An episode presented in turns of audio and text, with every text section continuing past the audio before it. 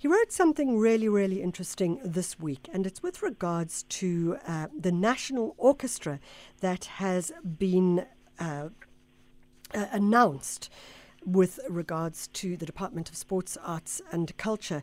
And there's been some pushback on that. Some people agree to it, some people don't.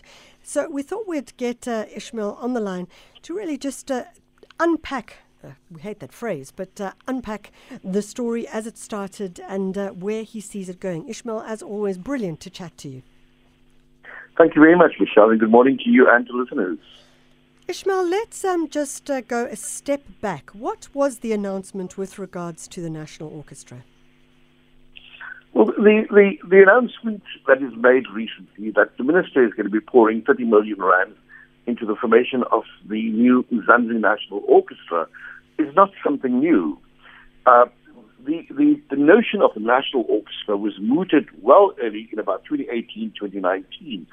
And that was through a consultative process that was done with the arts sector, headed by uh, policy writer Avril Joffe and academic and policy and cultural activist as well, Professor Andries Oliphant. So there has been enough consultation with the, the, the cultural sector, in particularly with the classical music sector, and hence the notion of a national orchestra was mooted in the white paper. This also came into the revised white paper. Now, if there was opposition to a national orchestra, it should have emerged at that particular point from the cultural sector, and particularly from those people who are incredibly vociferous about it at the present moment. They were apathetic, they did not engage with the white paper, and with the result, the white paper passed, and the orchestra is now in process. For me, the big issue is not about just the apathy. We'll deal with that in one way. But the other issue is the processes that the minister has used to form a company, to appoint a CEO, to allocate funding, and without indicating whether that funding is going to be for a three year process or a five year process, which then guarantees the sustainability of the orchestra. But the other big issue is that, uh, you know, we've just come out of two years of an extreme lockdown where the cultural sector has been severely impacted on negatively. And regional orchestras have had a struggle because whilst they may be receiving grants and subsidies, they derive an enormous amount of money from their box office and from, from corporate sponsorship. And over the last two years, corporate sponsors have held back and box office was not available. So regional orchestras have definitely been affected. And whether timing is right by the minister is an issue that needs to be questioned. Uh, I think what happens with the ministry is that there is never a consideration given strategically about is this the right time? Should we proceed or should we just change gear and go back and consult? And I think that for me is where the crisis really is at. So let's um, take a look at what you're saying with regards to the timing. What are the regional orchestras that we currently have in this country, and uh, what is being said by those orchestra leaders? Well, the regional orchestras are essentially the Cape Town City Orchestra, uh, the Joburg Philharmonic Orchestra, of which the the the same CEO of the Mzansi Orchestra heads the, the, the Joburg Philharmonic Orchestra. But we must remember that he was brought in at a time when the German Philharmonic Orchestra was almost collapsing. Mm. The other is the Eastern Cape Orchestra, and of course there are other smaller orchestras. But we must not forget, uh, you know, institutions like the South African National Youth Orchestra and a number of other small development orchestras around the country uh, that all need to be supported in order to be able to develop the kind of talent that you need to have housed in a national orchestra. Now, the irony for me is that the greatest amount of opposition at the present moment is coming from the Cape Town Philharmonic Orchestra. But the, the, the CEO of the Cape Town Philharmonic Orchestra was part of the task group uh, that was engaging with the minister around the national uh, national orchestra. So, is this a case of sour grapes? Is it a case of not revealing what transpired in those task group meetings and where did the split happen. Uh, those questions need to be brought out into the open, And again, it reflects on the kind of lack of transparency with which the Department of Art and Culture works. You know, we know that over the last two years, there's been little consultation with the sector. Uh, mm. Most of the controversy was going around the mismanagement and maladministration of the, the, the PSP, the, the relief funding. So did any amount of consultation happen? Where did the breakdown happen? Uh, you know, who appointed the new board? When was the NPO registered? Uh, you know, at, at who appoint, which, did the board have a role in appointing the CEO or did the minister appoint the CEO? Because if the minister appointed the CEO, then that is incredibly irregular because the minister can appoint a board it is the responsibility of the board to appoint a CEO because the CEO accounts to the board. So there are questions of regularity that need also to be interrogated. So, um, you know, Ismail, one of the things when I read this that, that interested me is that the question is if we have a national orchestra, does that mean that the provincial or regional orchestras will not get funding? That's my first question. Do they still well, get funding?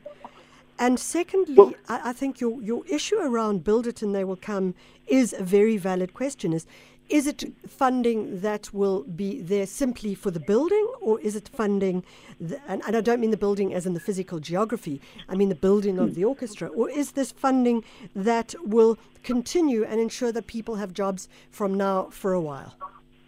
Well, f- firstly, there's no indication whether this funding is for a three year term, five year term, or just a one-year term. You know, the announcement is that we're pouring 33 million rand into an orchestra. Now, that is incredibly foolish. We need to know whether that's going to be a three-year term, a five-year term, and whether the, the orchestra has to have the infrastructure and the capacity to be able to raise its own funding. So that, for me, is, is, is murky waters. The, the other issue is that the what, what's presented is that the National Orchestra will, will be housed within one of the administrative offices of the other orchestras, and that musicians will be contracted on an ad hoc basis from various orchestras across the country or from various development projects from across the country, depending on what uh, the program is. And of course, it would have associate uh, conductors or associate directors who would work together with the management to be able to. Now, that all sounds on paper very, very good, and it's, it's a wonderful way because it simply means that not a lot of money is going to be put into uh, you know, a building and a massive bureaucracy uh, and, and office administration and so forth, and that it will utilize existing resource. That all sounds very, very good. It also means that, you know, uh, you're not constantly paying for an enormous amount of transport to shift 60 musicians around. The, the, the, the, the, the musicians will be drawn in from where they come. What's not indicated at this present time is that what would the repertoire of a national orchestra be? Uh, mm. Of a national philharmonic orchestra be? We know that national, the, the, the regional philharmonic orchestras in our country play what is essentially very classical music with a uh, Western idiom. And those are contentious issues even within the music sector that should the we we also be talking about what is the vision of this orchestra in terms of content, not only in terms of how it will create access for different people to to to be able to perform, but what is the notion of a national orchestra? Why, how does it relate to our national identity? How does it relate to issues of culture and heritage and a broader sense? And those things have not been discussed at all. With the question around uh, the, the, the, the money for, for, for, for regional orchestras I think what should have preceded this was that the minister needed to have a meeting between national government, provincial governments, the art and culture departments at provincial government level, and the, the, the cities that house particular orchestras to create a three-way partnership for regional orchestras. Mm. So, hmm. for example, how could the Joburg Philharmonic Orchestra be supported by the city of Joburg, the province of Gauteng, and the national and, and, the, and the national government? So that regional orchestras don't suffer, uh, you know, in, financially. And we do know that when, when you end up having national orchestras and so forth, we do know that corporates that do fund the arts often try to throw their, their money to national initiatives because they're going to want to have a national footprint for their brand. But they also, where they strategically want to come closer to government, they would rather fund national initiatives rather than regional or provincial or, or smaller initiatives. So there is a potential threat uh, for the sustainability of uh, orchestras at a regional level.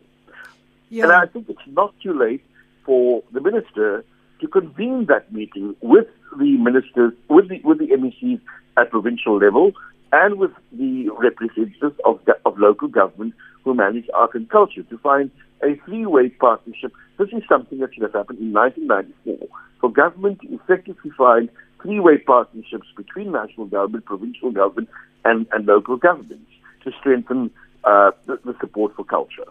Well, let's uh, hope that that call goes out and that he does uh, create some kind of MINMEC that we can start to understand what the value is for both the provincials sure. and the national. I, I, yeah, I think the only consolation that we have around this is that it's 30 million rands that will go towards employing people, towards making art, and not towards a 20 meter, you know, a 100 meter flag waving uh, in the sky with no meaning at all.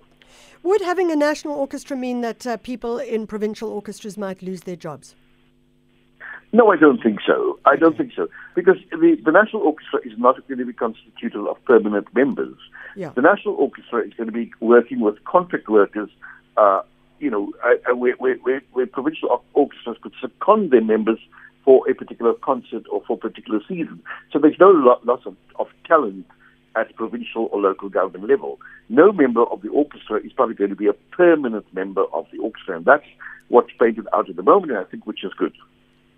So, okay, there we go. That's uh, Dr. Ismail Mohammed. He's uh, the new director, of, well, not new anymore actually, of the UKZN Centre for Creative Arts, the CCA, and uh, talking about the announcement that there will be a 30 million rands national orchestra created, and uh, lots of commentary about it, certainly in the cultural sector and the creative and cultural economy. What does it mean? What does it mean for the regional orchestras? What does it mean to create an orchestra?